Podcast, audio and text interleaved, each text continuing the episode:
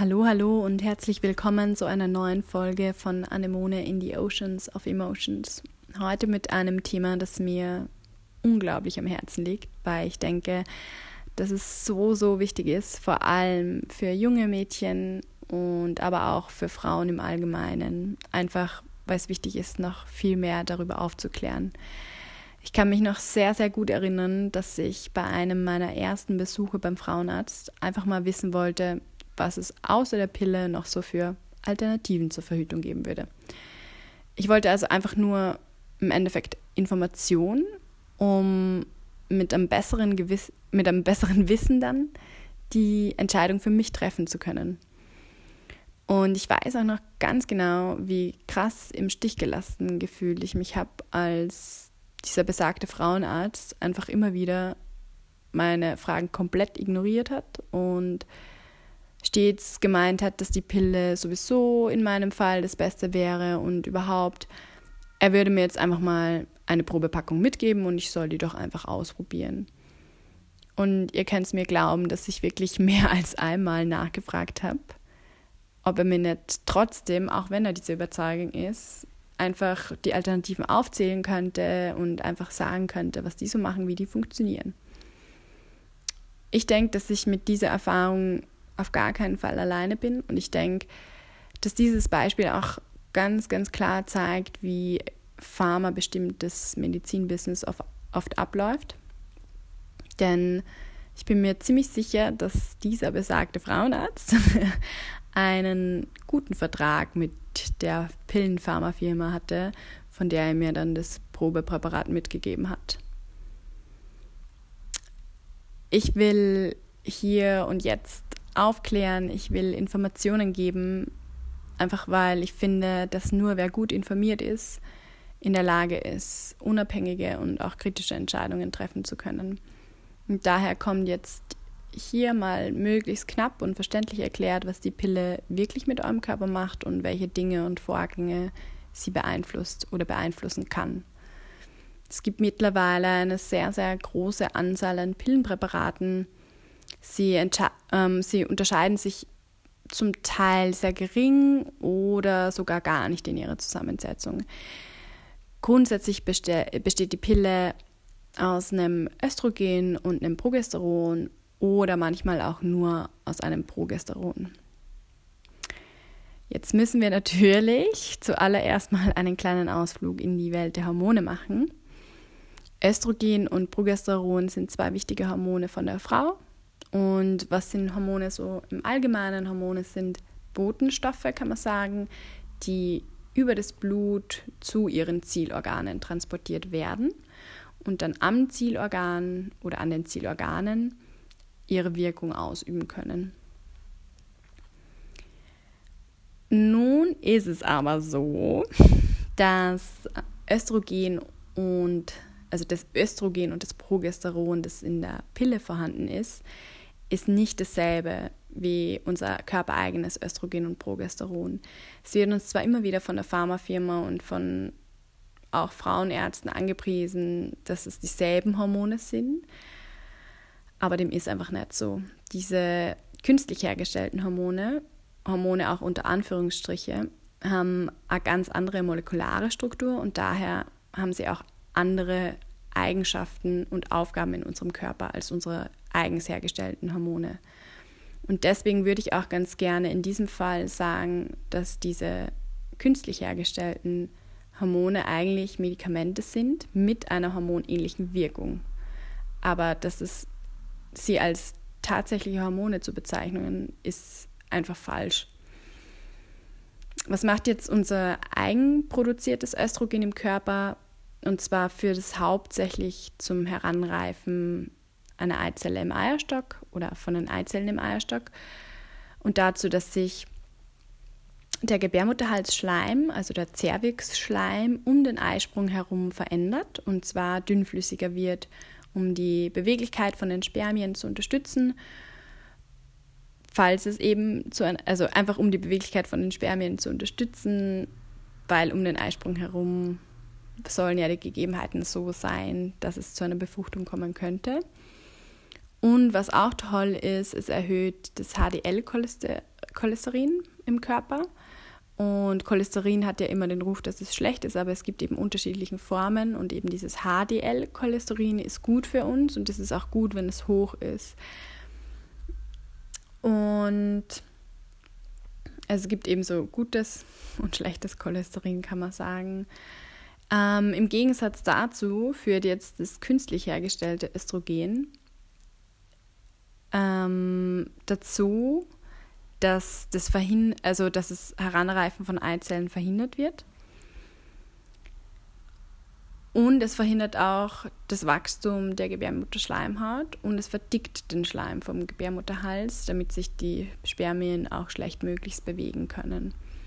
Und dadurch, dass es das Heranreifen von Eizellen verhindert, verhindert es im Endeffekt auch den Eisprung. Das heißt, es findet während der Pilleneinnahme kein wirklicher Eisprung statt.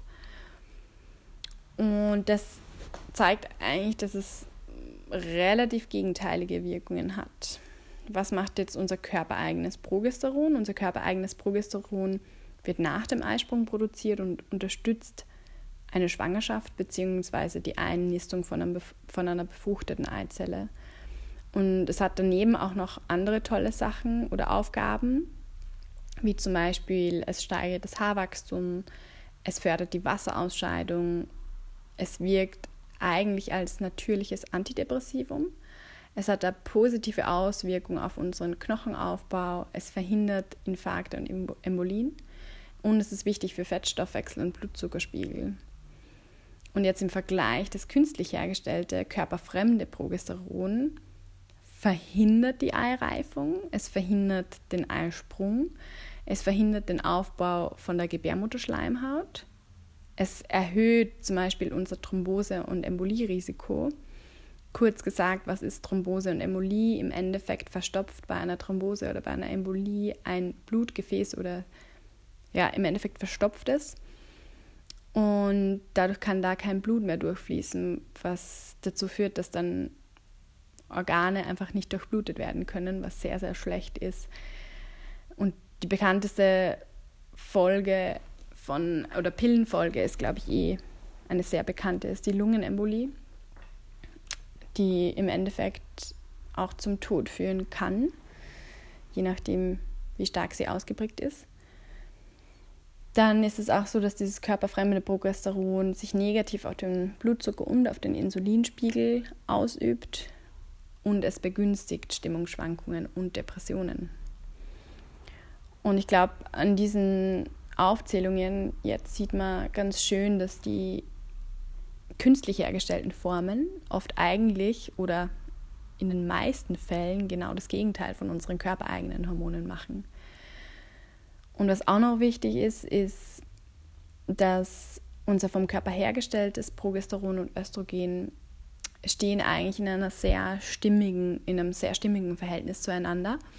Und wenn ich jetzt die Pille einnehme und mir ständig künstlich hergestellte Varianten von diesen Hormonen zuführe, wird das Verhältnis völlig durcheinander gebracht. Und oft entsteht dann, sehr, sehr häufig entsteht eine Östrogen-Dominanz, sagt man dann.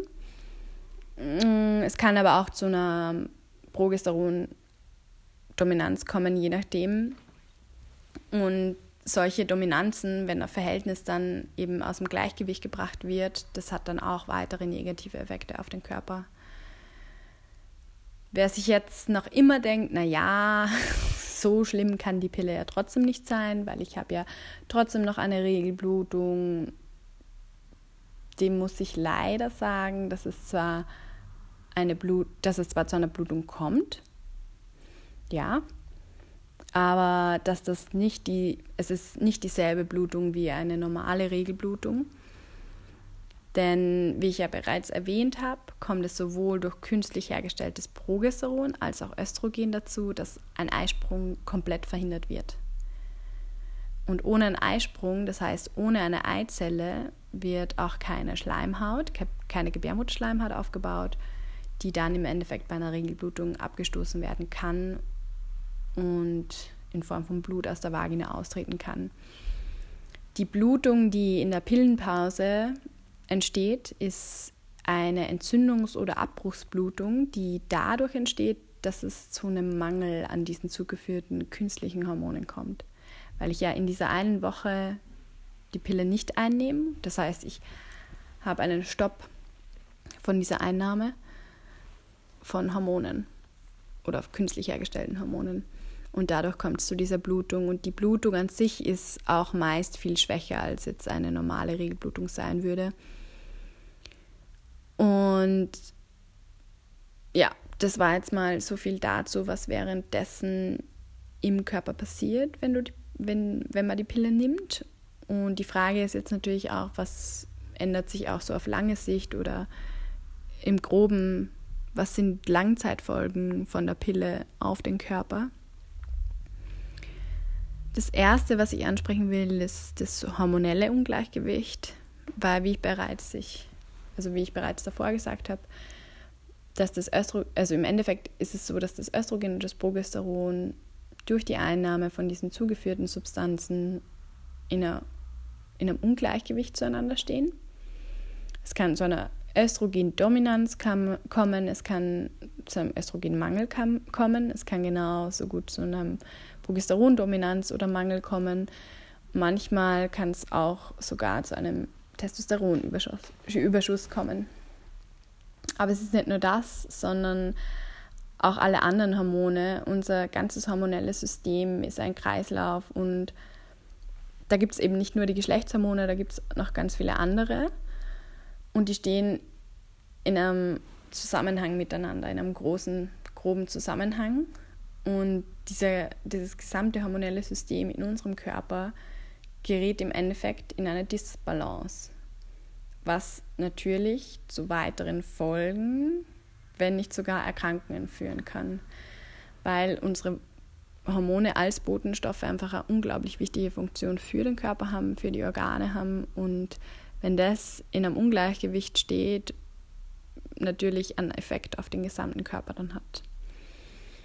Was ich als nächstes ansprechen will, sind Schilddrüsenfunktionsstörungen. Die Schilddrüse ist äh, ganz, ganz wichtiges Hormon für unseren Stoffwechsel und sie produziert Schilddrüsenhormone. Und wie ich eben gesagt habe, Hormone stehen in einem Zusammenhang miteinander. Die Schilddrüsen und Geschlechtshormone stehen auch in einer Wechselwirkung miteinander. Zum Beispiel ist es so, dass ein Östrogenüberschuss die Aktivität von der Schilddrüse drosselt. Und Deswegen ist es eben auch so, dass es während der Pilleneinnahme oder nach Absetzen von der Pille zu einer Funktion, Funktionsstörung von der Schilddrüse, und zwar einer, meistens kommt es zu einer Unterfunktion in dem Fall. Und das geschieht auch zum Teil, weil die Pille unsere Leber oft überfordert und dort wird normalerweise das Schilddrüsenhormon in seine aktive Form umgewandelt. Die Umwandlung geschieht aber nicht oder eben nicht gut genug, wenn die Leber ständig eben mit anderen Sachen wie dem Abbau von der Pille oder dem Versuch, die Pille abzubauen, beschäftigt ist. Der nächste Punkt sind Nebennierenfunktionsstörungen. Unsere Nebenniere ist auch ein Organ, das Hormone produziert. Das heißt, sie ist auch in unserem hormonellen System an unserem hormonellen System beteiligt und kann daher durch die Pille in ihrer Funktion gestört werden. Und es geht da hauptsächlich um das Stresshormon, Cortisol heißt es auch. Cortisol hilft unserem Körper im Endeffekt dabei, Stress, Stress zu bewältigen. Und mit Stress kann jetzt vieles gemeint sein. Es kann ein psychischer es kann eine psychische oder körperliche Belastung sein, es können Infekte oder allgemeine Entzündungsprozesse im Körper sein. Also Stress ist nicht nur psychischer Stress. Außerdem ist Cortisol wichtig für unseren Fettstoffwechsel, es ist wichtig für unseren Blutzuckerspiegel und unser Immunsystem. Das heißt, wir sehen, es ist ein Hormon, das an sehr vielen unterschiedlichen Dingen und Prozessen beteiligt ist. Und durch die Einnahme der Pille kommt es in vielen Fällen zu dauerhaft erniedrigten oder dauerhaft erhöhten Cortisolwerten.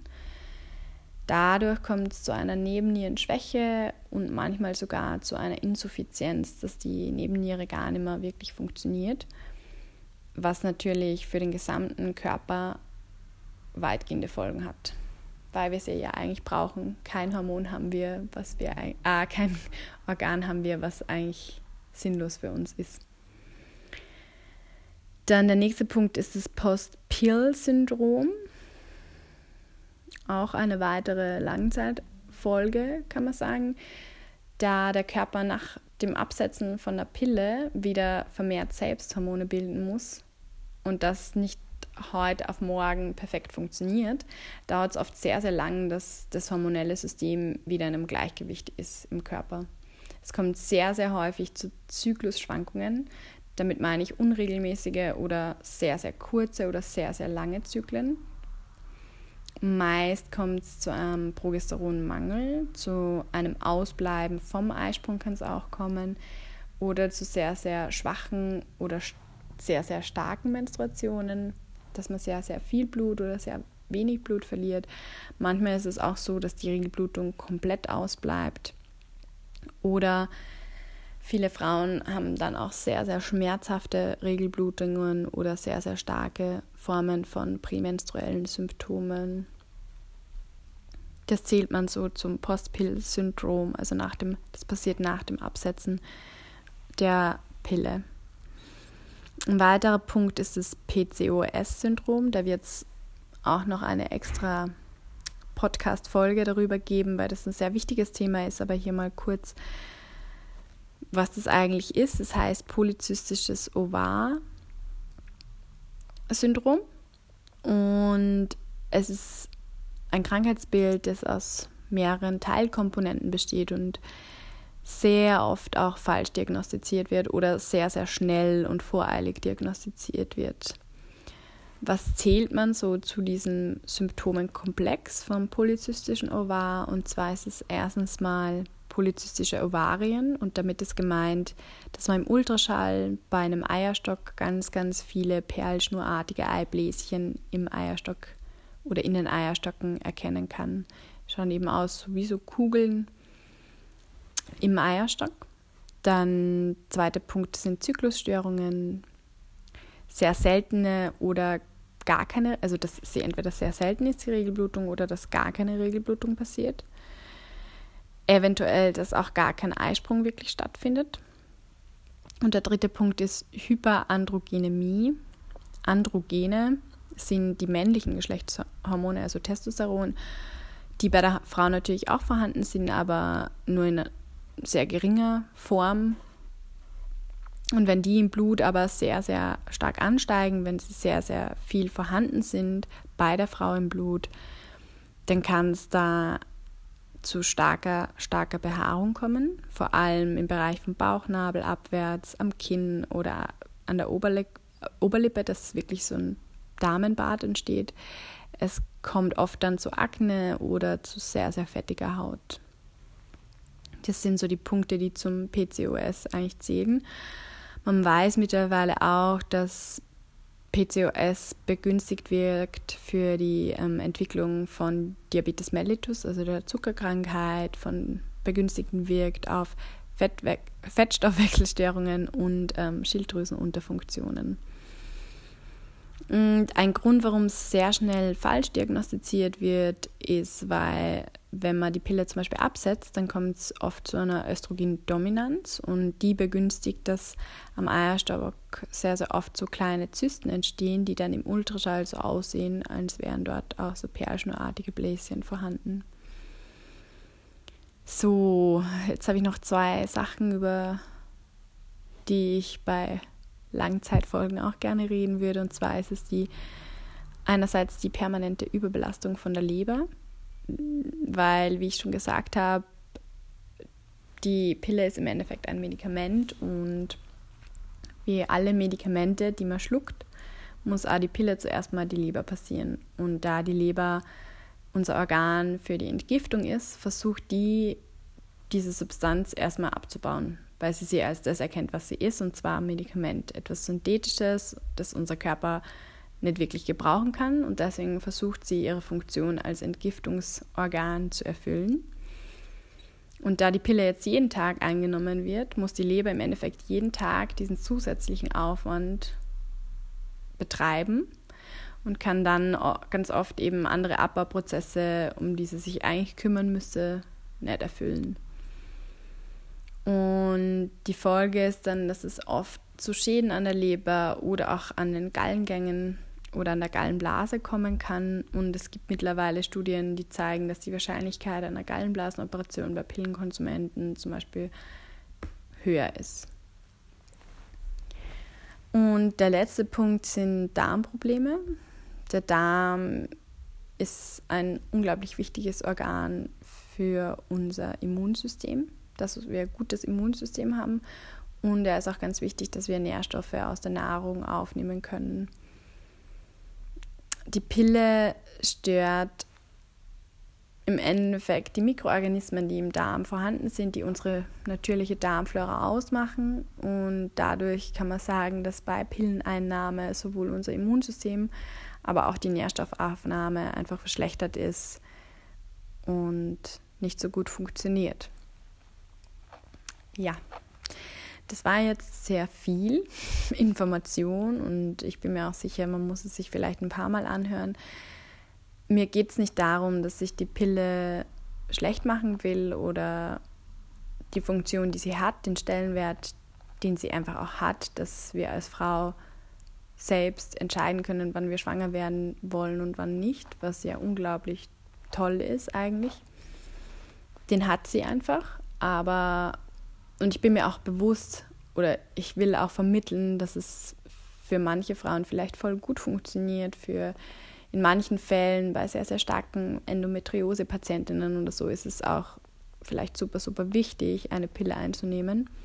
Endometriose, da wird es wahrscheinlich auch noch eine Folge drüber geben, aber für alle, die wissen, was es ist oder darunter leiden, die wissen es eh. Ähm, deswegen, ja, ich finde einfach nur, dass es einfach sehr, sehr wichtig ist, bevor man sich entscheidet oder bevor man die Entscheidung trifft, Informationen zu bekommen, weil nur wenn ich all diese Informationen habe, dann kann ich eine gute, fundierte Entscheidung treffen. Und genau darum geht es mir. Jeder kann dann für sich selbst entscheiden, will ich das? Bin ich kompromissbereit genug, um, obwohl ich weiß, was sie alles macht, trotzdem für eine Einnahme zu sein. Und damit würde ich auch ganz gern die Folge beenden. wenn es irgendwelche Fragen gibt, wenn irgendein Teil unverständlich war, könnt ihr mir gerne auch schreiben. Ich ähm, gebe den Link von meiner Instagram-Page einfach in die Infobox unten. Und ja, egal ob ihr Befürworter der Pille seid oder Gegner der Pille seid, ihr könnt es mir gerne schreiben und ich hoffe, es hat nicht so geklungen, als würde ich irgendwie, es sollte möglichst neutral geklungen haben im besten Fall. Aber ja, es ist, was meine zentrale Aussage ist oder was ich ganz gern hätte, dass vielleicht jeder mitnimmt, ist, dass es einfach nicht dieselben, dass es nicht Hormone sind, wie es einfach immer verkauft wird. Also die Inhaltsstoffe von der Pille, dass es einfach nicht dasselbe ist wie das, was in unserem Körper hergestellt wird, sondern dass es Medikamente sind, die eben eine hormonähnliche Funktion haben oder auf hormonähnliche Wirkungen haben, aber dass es nach wie vor ein Medikament bleibt. Und damit schließe ich das Ganze jetzt und wünsche euch noch eine gute Woche. Ich hoffe, euch hat es gefallen und Anemone sagt Ciao.